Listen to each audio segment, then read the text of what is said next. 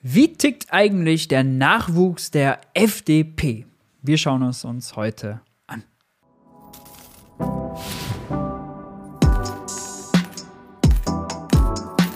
Hi und herzlich willkommen bei Geld für die Welt. Ich bin Maurice und wir schauen uns heute an, wie der FDP-Nachwuchs tickt. Stellvertretend dafür habe ich rausgepickt Jens Teutrine, Mitglied des Bundestages für die FDP und jahrelang Vorsitzender der Julis. Das ist die Jugendorganisation der FDP.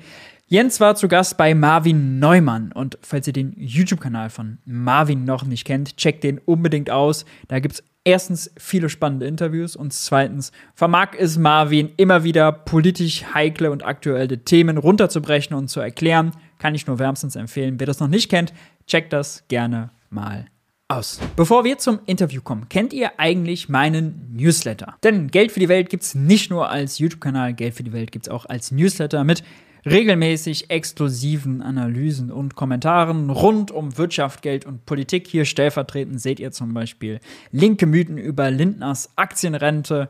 Äh, da habe ich mal kritisch drauf geschaut, wie denn eigentlich die linke Kritik an dieser Aktienrente ist.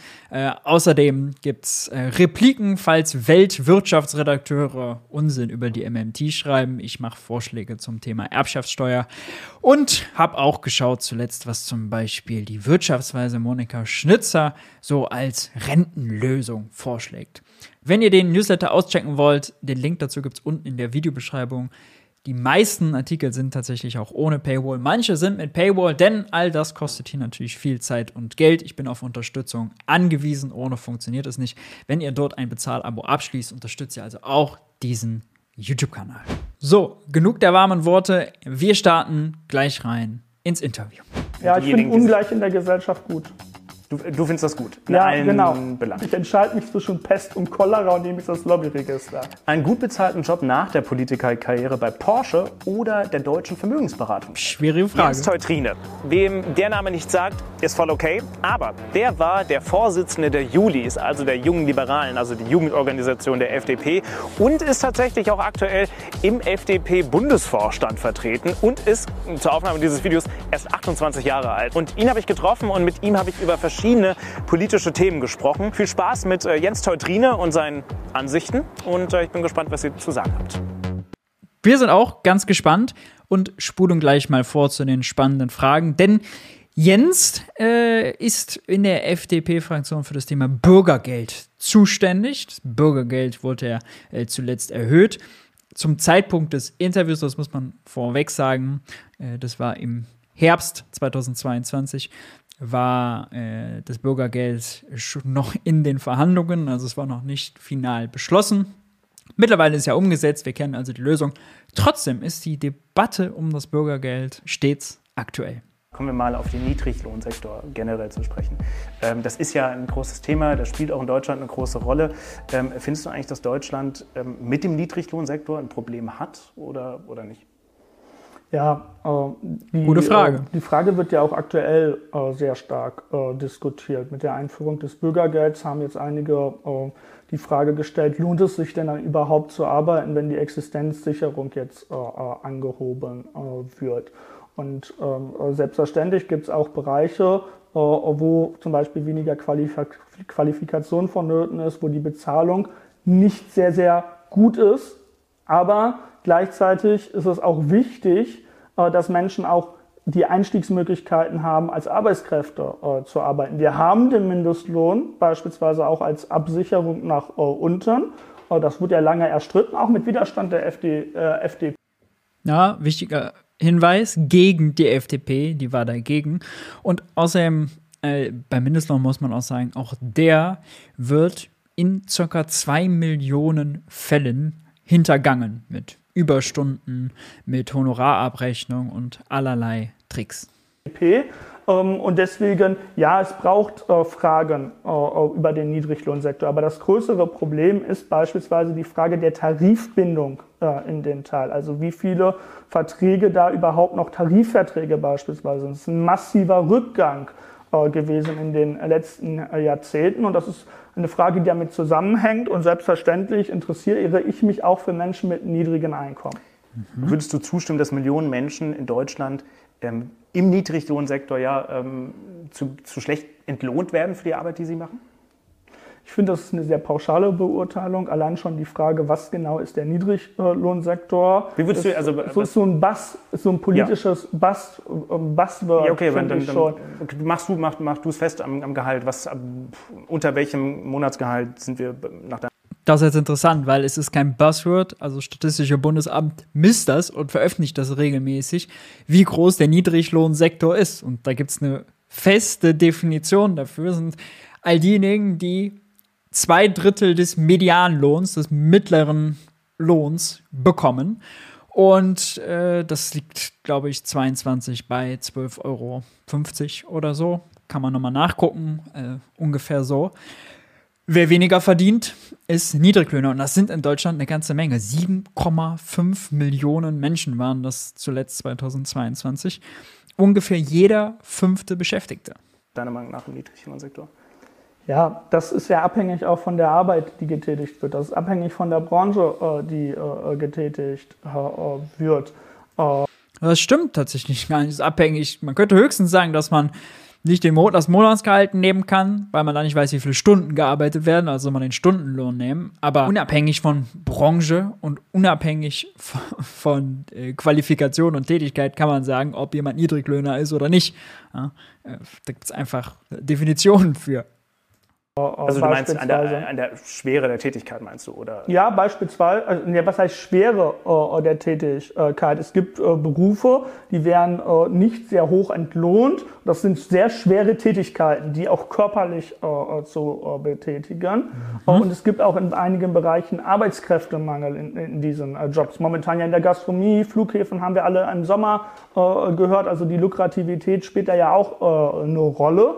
Äh, und es gibt äh, da aber dann auch andere äh, Fragen, wieso die vielleicht weniger erlohnt, entlohnt werden, weil sie vielleicht nicht die wirtschaftliche Produktivität haben. Da müssen sich die Unternehmen aber auch die Frage stellen, kann ich auf diese Jobs verzichten oder entlohne ich besser? Oder auch die Frage der Qualifizierung.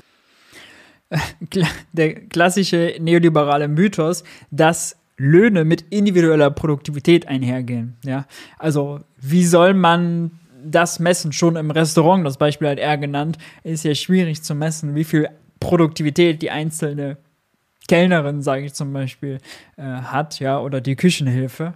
Das, das, das, lässt sich ja, das lässt sich ja gar nicht runterrechnen äh, und dann äh, gar nicht beobachten, festhalten, dann runterrechnen und ausrechnen in Euro und Cent. Ja? Äh, das funktioniert da schon nicht. In einer arbeitsteiligen Wirtschaft ist das eben besonders schwierig. Deswegen ist es ein Mythos, dass die Löhne immer direkt davon abhängen. Es gibt, was hat zum Beispiel ein Fußballer für eine Produktivität, ja? Das ist jetzt ein Ausnahmebeispiel, aber zeigt das ganz gut.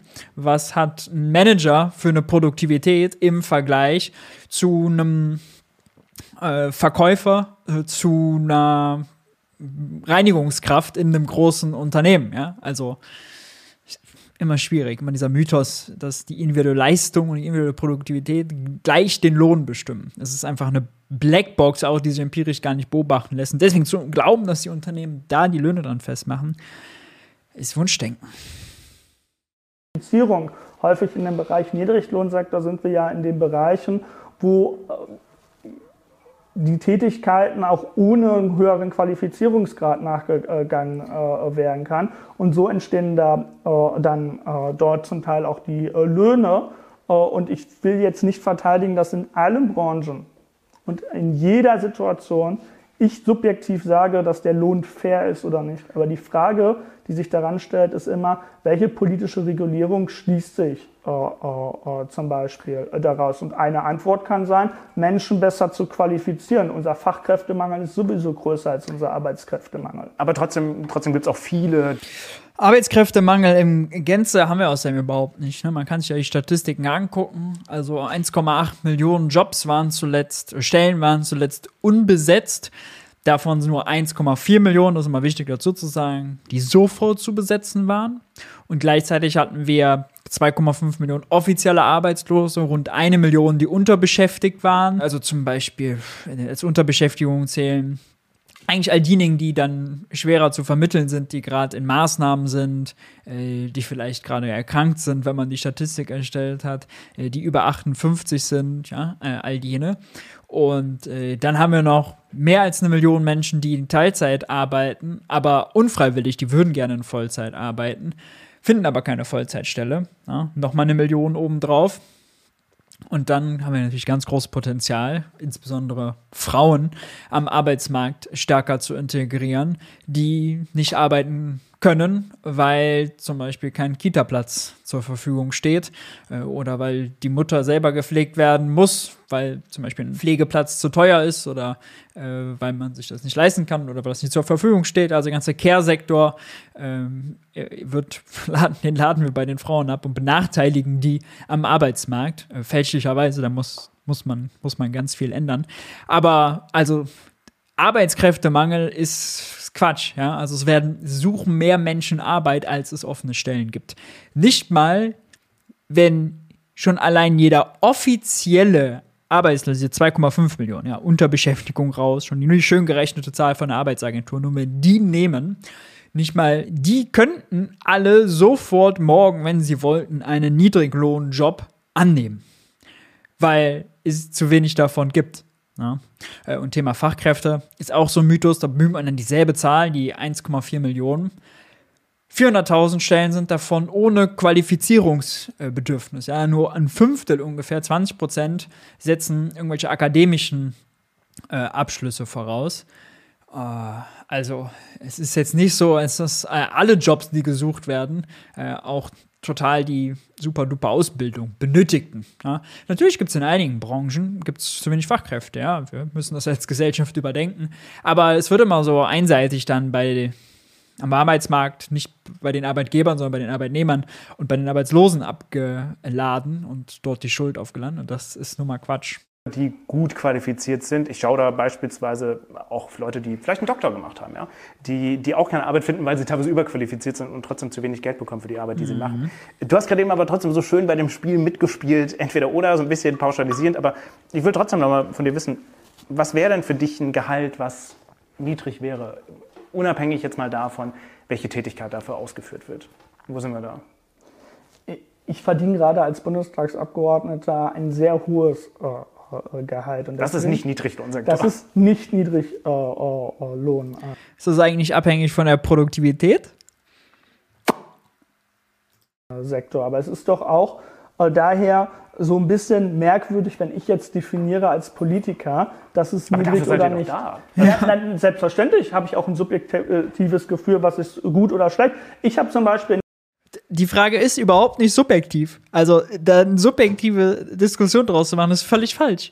Er muss einfach die Statistik von der Internationalen Arbeitsagentur, an der orientiert sich auch die Status, zwei Drittel des Medianlohns, schon hätte er die Frage beantwortet.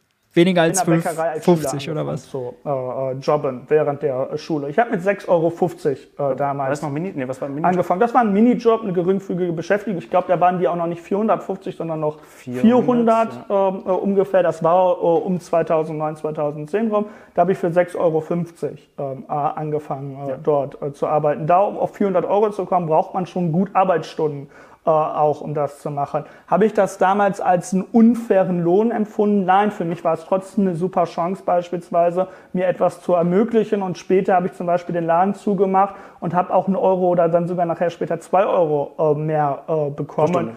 Genau, nee, nee, pro Stunde äh, mehr ja, bekommen, genau. Ähm, weil ich dann den Laden alleine geführt habe auf den Sonntag oder zugemacht wird. Jetzt hat aber auch nicht jeder die Bedürfnisse eines Schülers, ist ja auch äh, selbstverständlich äh, äh klar. Äh, mhm. Und äh, die Frage stellt sich für mich auch in der Frage, wenn wir jetzt zum Beispiel, und es gibt ja momentan so diese Kacheln, die so im Internet auch kursieren, Vergleich Bürgergeld und niedriges mhm. ja. Einkommen, und da wird ja meistens mit dem Mindestlohn gerechnet. Dem aktuellen oder den neuen, meinst du? Da gibt es verschiedene Kacheln, aber auch sowohl als auch. Äh, meistens sogar mit dem neuen Mindestlohn wird äh, dort gerechnet. Und wenn ich mir da die Sozialabgaben und die Steuerbelastung angucke, dann kann auch eine Antwort sein, äh, über die Belastung zu sprechen. Wie stark werden eigentlich Menschen auch in den Rahmen belastet? Lohnt Also, dass er nicht herausbekommt, was ein niedriger Lohn ist, finde ich schon harter Tobak es sich für die immer auch mehr Stunden zu machen, dass sie mehr in der Tasche haben. Das ist die klassisch äh, liberalere, äh, ja. liberale äh, Antwort und das ist unsere Perspektive. Jetzt kann man plakativ. Sozialabgaben sind außerdem nicht nur Last, ja, damit sammelt jemand auch Rentenpunkte zum Beispiel an. Fordern, die Löhne müssen hoch. Ich halte das aber in der aktuellen Based. Situation von Inflation auch gefährlich höhere Löhne führen ja auch zu höheren Preisen in der, äh, in der Konsequenz. Und deswegen ist meine Antwort auf die Frage, dass Menschen äh, von ihren Arbeit leben sollen. Weil das ist doch die Frage, die wir normativ beantworten, der Höhe. Reicht es zum Leben aus, wenn ich zum Beispiel Vollzeit arbeite, auch in einem Bereich, wo ich nicht gut qualifiziert bin? Und dann ja. spielen die Steuern und Abgaben auch eine Rolle. Wäre super, wenn man Vollzeit. Aber die Löhne spielen natürlich eine viel größere Rolle. Und wenn man sich allein diese Zahl nochmal vor Augen führt, dass jede dritte Frau, die Vollzeit mal locht, am Ende bei einer Rente rauskommt, äh, die unter 1200 Euro brutto liegt. Ja. Viele sogar, äh, Großteil davon sogar unter 1000 Euro. Ja, die Vollzeit ihr Leben lang mal locht. Also, wir haben, die Maßstäbe sind uns komplett abhanden gekommen. Der Niedriglohnsektor ist im Zuge der Agenda 2010 damals äh, ausgeweitet worden, groß geworden. Deutschland hat einen der größten Niedriglohnsektoren in Europa. Ja, dabei sind wir die wirtschaftlich stärkste Macht muss das sein. Dass er hier nicht rausbekommt, zu sagen, wer 12 Euro die Stunde verdient, verdient zu wenig. Harter Tobak. Er ist recht, weil er natürlich mit seinen fast 11.000 brutto plus 4.500 Euro Aufwandspauschale netto äh, als Bundestagsabgeordneter gut kacken hat. Und ich sag mal so, ein Bundestagsabgeordneter, der sich für die Interessen der Menschen mit niedrigem Einkommen einsetzen will, wie er selbst gesagt hat, der sollte vielleicht wissen, wie Niedrigeinkommen definiert sind. Wie Niedriglohnsektor definiert ist. Nochmal die Frage, Könnte helfen. Der Niedriglohnsektor besteht ja aus vielen Komponenten. Minijobs und Midijobs sind ja tatsächlich auch ein Teil davon. Also ich glaube auch, tatsächlich ist es super für Schülerinnen und Schüler. Ich habe auch tatsächlich bei McDonalds äh, damals gearbeitet. Ich glaube, mein Stunden, Stundenlohn war 7,50 Euro vor Mindestlohn und auch noch äh, in der Minijob-Grenze. Äh, stieg dann auch irgendwann mal auf satte 7,65 Euro. Minderjährige Nein. sind ja auch zum Teil dann noch ausgenommen vom Mindestlohn. Genau, ja, ich war, ich war glaube ich, bei 18, aber da gab es ihn auch noch nicht ganz mhm. davon abgesehen. Ähm, ich glaube aber auch, ja, für Schüler, Schülerinnen ist das ein super System, aber es gibt auch viele Erwachsene, die sich in dieser Minijob, Midi-Job-Sache befinden und halt auch keine Vollzeit gefangen bezahlte Vollzeitstelle auch deswegen vielleicht, vielleicht auch finden. Ja, ich, ja. Mache, ich mache ein ganz konkretes Beispiel. Ganz konkretes Beispiel, ein Mensch, der in der Grundsicherung sich befindet, eine alleinerziehende Mutter, ist das Lieblingspolitikbeispiel. Die Kassiererin, jetzt ist der Bäcker auch immer prominent. Nehmen wir die alleinerziehende Mutter. Jetzt erzählt er das Beispiel, dass die bei Hartz IV, bitte in die Zuverdienstregelung, wenn da jemand dann zusätzlich mal locht hat, dass er 80 Prozent davon abgeben musste. Ja, das ist schlimm, aber nein, kann ich mal vorwegnehmen, das entlastet nicht davon, dass es einen großen Niedriglohnsektor gibt. Mutter, die in der Grundsicherung Hartz, als Hartz IV bekannt, das ist die Grundsicherung, zum Beispiel sich etwas hinzuverdienen äh, möchte, neben der Grundsicherung. Ein Viertel aller Menschen in Hartz IV gehen arbeiten. Die haben einen Nebenerwerb, die äh, haben sogar was. Und die hat jetzt erstmal einen Minijob, 450 Euro, dann werden äh, ganz viel angerechnet und sie hat 170 Euro bleiben äh, übrig. Und für die lohnt sich es zum Teil nicht, zu sagen, ich weite meine Stunden aus. Ich mache jetzt mehr Stunden über den Minijob hinaus, weil die Anrechnungsquoten dann noch stärker sind. Und deswegen ist die Antwort, für einige ist das auch ein Einstieg in den Arbeitsmarkt, um sich zu beweisen. Aber es muss auch einen Anreiz geben, wenn man die Stunden hat, ja. am Ende auch mehr des Monats zu haben. Und deswegen wollen wir faire Hinzuverdienstregelungen. Und wenn ich das äh, Beispiel raus aus dem äh, Sozialsystem rausnehme und rein in den Arbeitsmarkt, dann ist da auch die Frage, wie ist die Steuerbelastung? Lohnt es sich mehr zu arbeiten, mehr Verantwortung zu übernehmen? Der Witz ist ja vor allem, also niedrige Einkommen zahlen ja auch keine Einkommenssteuer ja, oder sehr, sehr wenig Einkommenssteuer.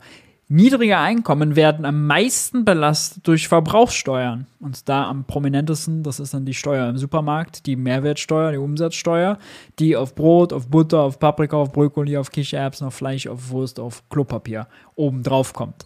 Die belasten kleine Einkommen im Verhältnis zu ihrem Einkommen am stärksten. Man heißt, man kann die auch über Einkommenssteuer gar nicht entlasten. Man könnte die über die Mehrwertsteuer entlasten. Ja, kann man machen. Bin ich der Erste, der dafür ist. Wisst ihr selber, habe ich zuletzt in diesem Video äh, noch drüber gesprochen. Cem Özdemir, unser Ernährungsminister, hat da ein, zwei Vorschläge gemacht, für Obst und Gemüse das abzuschaffen. Ich finde, das ist zu wenig. Sollte man für mehr abschaffen. Aber, ah, kann man ja alles drüber reden. Nur, äh, das ist eine Ablenkungsdebatte darüber, dass die Bruttolöhne für viele Berufe, vor allem für viele Berufe, die den Laden in diesem Land ja am Laufen halten, zu niedrig sind. oder ähnliches. Und deswegen hängt das selbstverständlich davon aus, ob ich von einem guten ja. Lohn auch am Ende oder von einem Lohn am Ende gut äh, leben kann. So herum ist es richtig. Aber es ist ja auch so, dass Minijobs, Midi-Jobs ich höre auch raus, dass du ein sozial eingestellter Mensch bist, auch in der FDP, was ja auch viele vielleicht gar nicht für möglich halten. Aber mhm. das Unternehmen und die Wirtschaft, das ist natürlich super toll ist, solche Möglichkeiten zu haben wie den ja. Minijob und Midi-Job, weil sie flexibel. Du findest das vielleicht auch super toll. Hab ich nicht, wenn du in der Gastronomie zum Beispiel bedient wirst von sehr, sehr vielen Minijobber. Ich, was, worum geht es da? Also, Wieso kurz, argumentiere ich? Wie argumentiere ich? Ganz so, kurz, wenn ich, so sorry, wenn ich ja. mal zwischenfragen darf, aber wer profitiert denn deiner Meinung nach am meisten oder eher von Minijobs, Midi-Jobs? Die Unternehmen oder die Arbeitnehmer, die Bürger? Ja, wieso argumentiere ich auch so, wie, wie vielleicht andere nicht argumentieren? Wieso versuche ich die andere Perspektive äh, aufzuzeigen? Weil ich glaube, wenn wir über Niedriglohn sprechen. Die Antwort ist außerdem die Arbeitgeber. Wenn wir über MIDI-Job sprechen, wenn wir über kapitalorientiert sprechen, über diese ganzen äh, Begriffe, die auch immer politisch eine Aufladung äh, haben, dann gibt es nicht nur Schwarz und Weiß. Ja, es gibt Menschen in unserer Gesellschaft, die versuchen sich mit mehreren Minijobs über die Runden zu halten und sie haben das Gefühl, sie treten auf eine Stelle und kommen nicht äh, ja. voran und sind da in einer Falle. Besonders zum Beispiel Frauen. Für Frauen häufig ist das äh, ein Bereich, wo sie das Gefühl haben, sie treten auf der Stelle. Für andere Menschen ist das aber auch genau den, der Hinzuverdienst, den sie gerade brauchen, weil es sozialversicherungsfrei ist. Also ich muss keine Sozialabgaben zahlen. Was aber ich auch negativ sein kann. Ne? Ja, für Studierende ist das beispielsweise oder für kurzfristig Beschäftigte oder auch für Familien als Hinzuverdienst kann das auch eine ja, Rolle sein. Ja und wir profitieren, drin. und jetzt mal nur die andere Perspektive, wir profitieren auch, deswegen habe ich so provokant gefragt, dass du auch profitierst in der Gastronomie als Gesellschaft dazu. Minijobs werden in der Wirtschaft äh, häufig dafür äh, benutzt, zum Beispiel um Arbeitszeiten äh, auszugleichen. Also zum Beispiel im Supermarkt gibt es Arbeitszeiten, die besonders unbeliebt sind und in diesen unbeliebten Zeiten landen da meistens Minijobs. Man kann die Perspektive einnehmen, da werden da Menschen ausgebeutet. Aber für andere ist es genau die Arbeitszeit, die genau passend ist, weil sie nach der Schule beispielsweise ja, ist. Um was geht es mir? Es geht mir darum, nicht einfach nur das Schwarz, äh,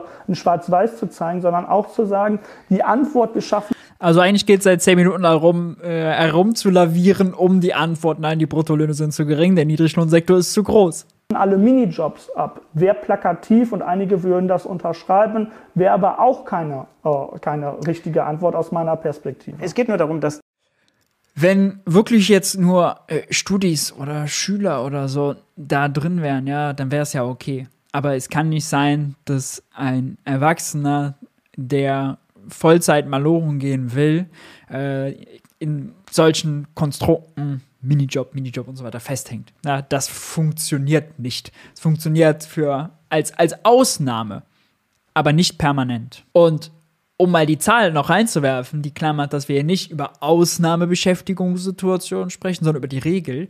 Mehr als vier Millionen Menschen haben einen Minijob in Deutschland. Ja, jeder elfte Mann, jede sechste Frau.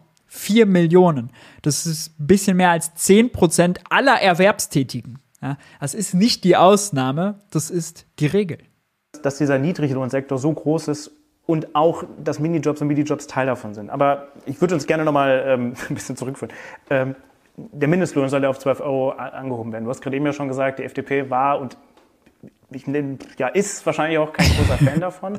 Ähm, man trägt es aber mit, weil es auch ein Leuchtturmprojekt, wenn man so will, ist der, der SPD.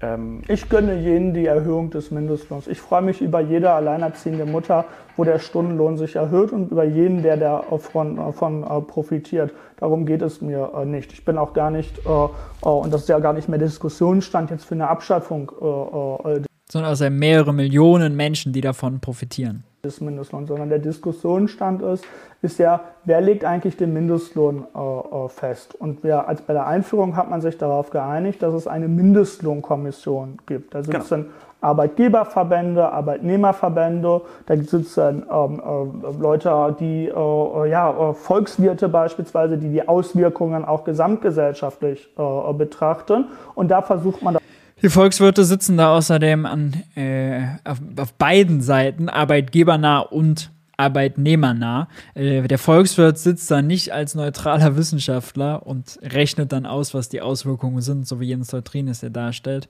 sondern äh, die haben schon ganz unterschiedliche Theorien vom Arbeitsmarkt, wie er funktioniert. Ja, der Arbeitgebernahe, der behauptet dann nämlich, dass hö hohe Löhne schlecht sind für die Wirtschaft, schlecht sind für die Jobs. Der Arbeitsmarkt funktioniert wie ein Kartoffelmarkt. Je günstiger die Arbeit, desto mehr wird sie nachgefragt. Und auf der Arbeitnehmerseite, wo dann eher Postkensianer vertreten sind, die würden dann direkt argumentieren, nee, der Arbeitsmarkt funktioniert nicht wie ein Kartoffelmarkt. Wenn man Arbeit billig macht, ist ja nicht nur ein Kostenfaktor, sondern der Arbeitnehmer geht halt mit seinem Lohn auch einkaufen, die Kartoffel nicht. Und je weniger Löhne man zahlt, desto weniger Kaufkraft, desto weniger Einkommen und dadurch desto weniger Kaufkraft und desto weniger Nachfrage gibt es und desto schlechter läuft die Wirtschaft. Beispiel Griechenland, man hat die Löhne um ein Drittel gekürzt. Was haben die Leute gemacht? Ihre Ausgaben um ein Drittel gesenkt. Was passiert? Äh, die Unternehmen haben ein Drittel weniger äh, ein Geschäft gemacht. Wenn die ein Drittel weniger Geschäft machen, stellen die dann mehr Leute ein? Nein, da brauchen die ein Drittel weniger, äh, vereinfacht gerechnet, äh, um ihr Zeugs zu produzieren. Also hat das die Arbeitslosigkeit erhöht, nicht gesenkt. Ja? Es ist ein äh, Kampf um die Deutungshoheit, was diese Theorien angeht. Es ist nicht der eine neutrale Volkspartei, der da sitzt und alles ausrechnet das auszutangieren, was ist, was ist der richtige Betrag oder nicht. Und ich habe im Wahlkampf immer kritisiert, dass die SPD mit ihrem Vorschlag des Mindestlohns diese Mindestlohnkommission aushebelt. Wobei aber auf der anderen Seite, das muss man auch dazu sagen, der Mindestlohn von 12 Euro, ja, der wäre sowieso ist, gekommen. Ja, also aber das ist, doch, muss man ist doch so oder so zu niedrig laut auch wissenschaftlichen Analysen und auch Kommissionen, die sich eigentlich damit ernsthaft beschäftigen. Also 12 Euro. Das Bundesarbeitsministerium hat 2018 schon auf Nachfrage beantwortet, dass wenn jemand 45 Jahre lang mal locht, müsste der Mindestlohn bei 12,63 Euro liegen zum damaligen Niveau 2018, da hatten wir doch nicht den Preisschock zum Beispiel, an die Preise noch geringer. Äh, heute wäre das also allein schon durch die Inflationsrate, durch den Preisschock deutlich höher, äh, um nicht in Altersarmut zu verfallen. 12,63 Euro. Jetzt wissen wir, die Nie äh, Grenze für den Niedriglohnsektor liegt heute bei 12,53 Euro. Wer in seiner Erwerbsbiografie dort nicht rauskommt, nur so niedrige Löhne bezieht, nur so Mindestlohn arbeitet, für den ist Altersarmut vorprogrammiert. Ja ich glaube nicht, dass die Wissenschaft, die Wissenschaft ja. sagt, dass der Mindestlohn zu damit kannst du, Damit kannst du jetzt meinen etwas pauschalisierte Aussage in die Wissenschaft. Kräften okay, aber ich glaube, es ist eigentlich klar, dass 12 Euro trotzdem schon unter dem liegt, was ja, eigentlich sein soll. Selbstverständlich also, äh, ist die Frage, kommt man damit gut über die Runden? Ja. Nein, nicht an allen Stellen. So, wir waren, wir waren ja auch, ich möchte aber trotzdem ja. zum, zum Niedriglohnsektor. Jetzt ist es ja so, dass die, dass die Grenze, die äh, Einkommensgrenze ähm, der, der Minijobs auf 450, von 450 Euro auf ja, äh, 520 genau. und Minijobs 1300 auf 1600, äh, wenn ich jetzt nicht ganz falsch liege, erhöht werden soll. Äh, du hast dazu auf Twitter geschrieben, ähm, am 3. 3. Juni. Äh, knapp zehn Jahre ist die Minijob-Verdienstgrenze unverändert bei 450 Euro. Bei steigendem Mindestlohn und Löhnen bedeutet dies weniger Arbeitsstunden, aber nicht mehr Geld in der Tasche. Gut, dass nun auf Drängen der FDP eine Erhöhung äh, zum 1.10. kommt. Mehr netto für viele Menschen, hast du gerade ja auch schon mal kurz gesagt. Ähm, du bist ja ein sozial eingestellter Mensch, so wie ich das raushöre. Warum ist es denn nicht sozialer zu sagen, hey, hier sind 450 Euro Job, ähm, 12 Euro Mindestlohn, ihr bekommt immer noch die, also wenn ihr darauf hinarbeitet, 450 Euro, arbeitet aber dafür einfach weniger. Also weniger Arbeitsstunden. Das kann ja auch jeder äh, individuell entscheiden. Äh, aber die, äh, die Frage ist ja, wenn ich eine Lohnerhöhung äh, habe, was ich ja mit dem Mindestlohn habe, und die Minijobgrenze wurde acht Jahre nicht angepasst. Was bedeutet das für jemanden, der äh, beispielsweise das Beispiel der Studenten ist oder der Schüler, die sich etwas hinzu äh? Für die bedeutet das, dass sie am Ende gleich viel Geld am, im, im, Monat haben. Ist auch erstmal positiv mit weniger äh, Stunden. Aber wenn ich eine Inflation habe, dann bedeutet gleich viel Geld, dass ich mir weniger leisten äh, äh, kann. Und es gab schon sehr lange keinen Inflationsausgleich. Und wir haben deswegen dafür geworben, solange es Minijobs gibt. Einige wärmen für die Abschaffung, ich bin dagegen. Aber wenn es Minijobs gibt, dann ist es logisch, dass mit dem Mindestlohn die Minijobs auch steigen und auch bei steigender Inflation es eine Anpassung gibt, damit die Menschen nicht am Ende weniger in, der Tasche haben, wenn der Mindestlohn steigt, sondern auch die Möglichkeit haben, mehr äh, äh zu verdienen und wirklich davon ja. äh, zu profitieren. Das ist der Ansatz und deswegen wurde nicht nur die Erhöhung beschlossen, sondern es wurde noch was hinzu beschlossen, nämlich dass der Minijob an den Mindestlohn gekoppelt ist. Also wenn jetzt zukünftig der Mindestlohn erhöht wird, steigt der Minijob, mhm. die Minijobgrenze ganz automatisch äh, mit. Äh, und das ist für viele Menschen Vielleicht für einige ist das nicht viel Geld, 70 Euro mehr im Monat zu haben. Für einige ist das aber jetzt auch der nötige Inflationsausgleich, damit sie äh, überhaupt dieselbe Kaufkraft haben wie vorher. Zwei Sachen dazu. Ähm Bedeutet aber ja, dass man an dem Konstrukt grundsätzlich nicht rüttelt und äh, das von einem Regelfall zu einem Ausnahmefall macht, was es einfach sein sollte. Denn also er redet das hier schön mit seinen Ausnahmen. Ja, äh, das ist Arbeit, für die Arbeitgeber ist es besonders schön, aber wenn man in diesen Beschäftigungen drin ist, man sammelt eben äh, kaum Rentenpunkte. Ja, man, äh, keine Sozialabgaben zu zahlen, ist vielleicht ein feuchter Traum der Arbeitgeber, aber nicht der Arbeitnehmer. Ja. Äh, Wenn es jetzt nur um Steuern gehen würde, könnte man nur noch drum reden. Aber bei Sozialabgaben ist das einfach was anderes. Mehr Netto in der Tasche klingt natürlich erstmal gut, aber Minijob bedeutet ja auch, man bezahlt nicht unbedingt viel in die Sozialkassen, Rentenkassen ein. Ja. Das ist ja auch Teil dieser Minijobs tatsächlich. Und, das musst du mir bitte auch nochmal erklären, ähm, was, was doch eigentlich unter anderem diese Erhöhung der Mini-Mini-Job-Grenze doch auch bedeutet, ist doch, dass die Spalte zwischen, zwischen den Niedriglohnjobs und den normalen, gut bezahlten Jobs, und du hast gerade mir auch gesagt, du findest es auch gar nicht gut, wenn die Löhne immer nur steigen und steigen, aber dass doch die Spalte eigentlich mal kleiner wird. Und dass die Anreize für Unternehmen zu sagen, oh, wir können doch jetzt eigentlich auch die Leute in Minijobs oder Minijobs stecken, ist doch viel besser, als wie wenn wir sie, wenn wir sie noch, noch mehr bezahlen, dass doch der Anreiz für die Unternehmen noch viel größer ist und ihr die FDP war ja die Partei. Also, wenn es von den Arbeitgebern gedacht wird, immer nur, es muss für die billig sein, niemals, oh, da hat jemand eine Geschäftstätigkeit und die Geschäftstätigkeit ist so mies, so unproduktiv, äh, dass es dort nicht möglich ist, vernünftige Löhne zu zahlen, da würde ich sagen, wer in Deutschland es nicht schafft, vernünftige Löhne zu zahlen, der hat das falsche Geschäftsmodell. Ja? Ist dann einfach so. Da muss man halt auch da aussieben. Partei, die das gefordert ja, wir haben damit Wahlkampf gemacht. Ich wollte ja, sogar aber, noch größere aber damit, damit, damit schafft ihr doch eigentlich noch ein viel größeren und noch ein viel prekäreres Niedriglohnsektorsystem, was noch mehr Leute in prekär, also mal abgesehen von ja. Schülern, Studierenden, wie auch immer, schickt, gerade Erwachsenen und Unternehmen, den, ihr mhm. gibt den Unternehmen eigentlich noch mehr Möglichkeiten, Menschen in diesen Sektor ja, zu verabschieden. Okay, also äh, äh, quasi deine Argumentation ist, nehmen wir jetzt mal die Schüler und die Studierenden raus und vielleicht auch eine, einige Rentner, die davon profitieren, sondern nehmen wir äh, beispielsweise für die, dass er eine Minijob-Falle ist und das Gefühl haben, sie ja. treten auf eine Stelle, was ich ja gar nicht leugne, dass einige äh, sich auch in dieser äh, Situation erfinden. Und da äh, zu, äh, da argumentierst äh, du jetzt, naja, äh, die, wenn ich das jetzt, wenn ich die Minijobgrenze an der Inflation und an den Mindestlohn mit anpasse, dann äh, entstehen noch mehr solche Arbeitsbeschäftigungen.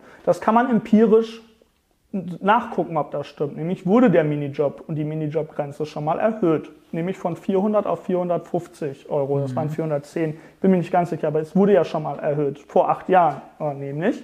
Oh, und da kann man empirisch sehen, dass es nicht einen Anstieg von Minijob-Beschäftigung gab mit dieser äh, Erhöhung. Also man hat dann geguckt, wie sieht das denn in den nächsten zwei, drei Jahren aus? Gibt es danach viel mehr geringfügig Beschäftigte als vorher, weil es diese Ausweitung gibt? Und deine These, Unternehmen profitieren noch mehr und der Niedriglohnsektor weitet sich aus. Es lässt sich empirisch nicht äh, belegen. Wenn man Niedriglohnsektor ist nicht nur Minijobs, ne? Also ne, Jetzt hat er hier, auf, verschiebt er auf einmal die Definition, die er vorher überhaupt nicht liefern wollte. Das einfach pauschal erhöhen würde, sagen wir jetzt einfach, ich sage jetzt Pi mal Daumen, das sind jetzt 600 Euro oder 700 Euro, dann besteht diese Gefahr dieses Anreizes. Wenn ich aber mich in anderen Kausalzusammenhängen äh, äh, äh, befinde, Mindestlohn, Inflationsausgleich oder ähnliches, dann ist diese Anreizstruktur, die du befürchtet hast in der Argumentation, erstmal empirisch nicht. Auf der anderen Seite nicht zu belegen durch eine Erhöhung von 450 auf 520 Euro. Also wir reden von 70 mhm. Euro mehr. Die Erhöhung, also das lässt sich empirisch nicht nach. Auf der anderen Seite, wir leben auch in deutlich anderen Zeiten als vor acht Jahren. Also vor acht Jahren gab es nicht die Inflation, die wir jetzt hatten. Wir hatten nicht den Druck, den Unternehmen befürchten, äh, oder den, den Druck, den Unternehmen haben, Geld zu sparen, um zu gucken, wie sie überhaupt um, um die Runden kommen. Also ich glaube schon, dass das jetzt eine ganz andere Situation ist, wo die Anreize doch viel, für Unternehmen doch viel größer sind, zu sagen, ja, dann doch lieber einen Minijob als einen Minijob. Und ganz ehrlich, für Erwachsene.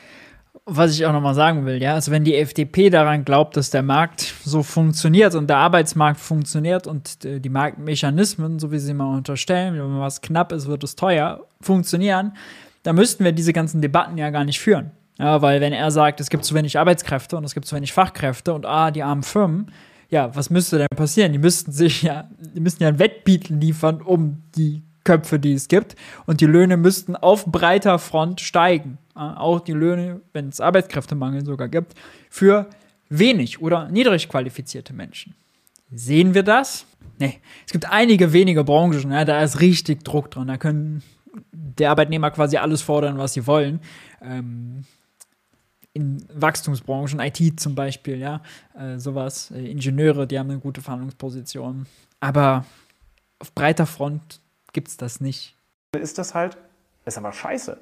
Also Ja. wenn, wenn du da reingerätst. Also ihr habt, also Wenn, auf, man sich, wenn, wenn, wenn, man sich einen wenn Blick die- auf den Arbeitsmarkt, ich verstehe das Argument. äh, äh, äh, Also die Befürchtung habt ihr auch gar nicht, Ja, das Argument passiert. ist jetzt deine Empirie, die du mir gesagt hast, lässt sich nicht auf heute zu übertragen, weil wir haben eine andere Situation. Wir haben auch eine ganz andere Situation des Arbeitsmarktes insgesamt als vor acht Jahren. Wir haben einen massive Fachkräfte- und Arbeitskräftemangel. Komisch, dass die Löhne nicht steigen. Mangel auf dem Arbeitsmarkt. Die Unternehmen suchen Azubis. Es gibt ganz viele unbesetzte Azubi-Stellen. Die Unternehmen suchen äh, äh, Fachkräfte. Die suchen Leute, die Vollzeit auch in Hilfstätigkeiten äh, arbeiten und nicht in dem Minijob-Bereich unbedingt. Unternehmen, der, der Arbeitsmarkt hat sich fundamental äh, verändert in den letzten Jahrzehnten, allein aufgrund des demografischen Wandels und es wird sich noch stärker äh, verschärfen. Deswegen ist einer der wichtigsten Ansätze, wenn wir über Niedriglohn und ähnliches sprechen, Digitalisierung kommt noch dazu. Viele dieser Arbeit, äh, Arbeitstätigkeiten werden auch mittelfristig sich ganz stark verändern oder sogar wegfahren. Ist das wichtig? Auch dieser Wegfall, also auch das können wir, können wir nicht sehen.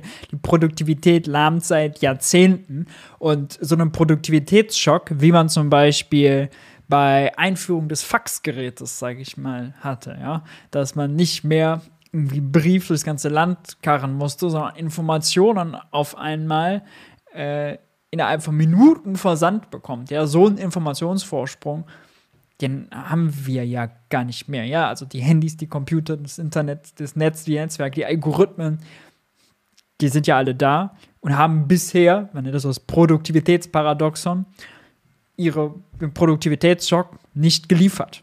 Zudem bedeutet Produktivität nicht immer gleich Arbeitslosigkeit. Äh, das habe ich mal in diesem Video hier äh, besprochen, äh, bei der Forderung nach einer Arbeitszeitreduktion mit vollständigem Lohn und Personalausgleich. Ein linker Wunschtraum, der allerdings äh, zum Scheitern verurteilt ist. Aber äh, schaut das verlinkte Video.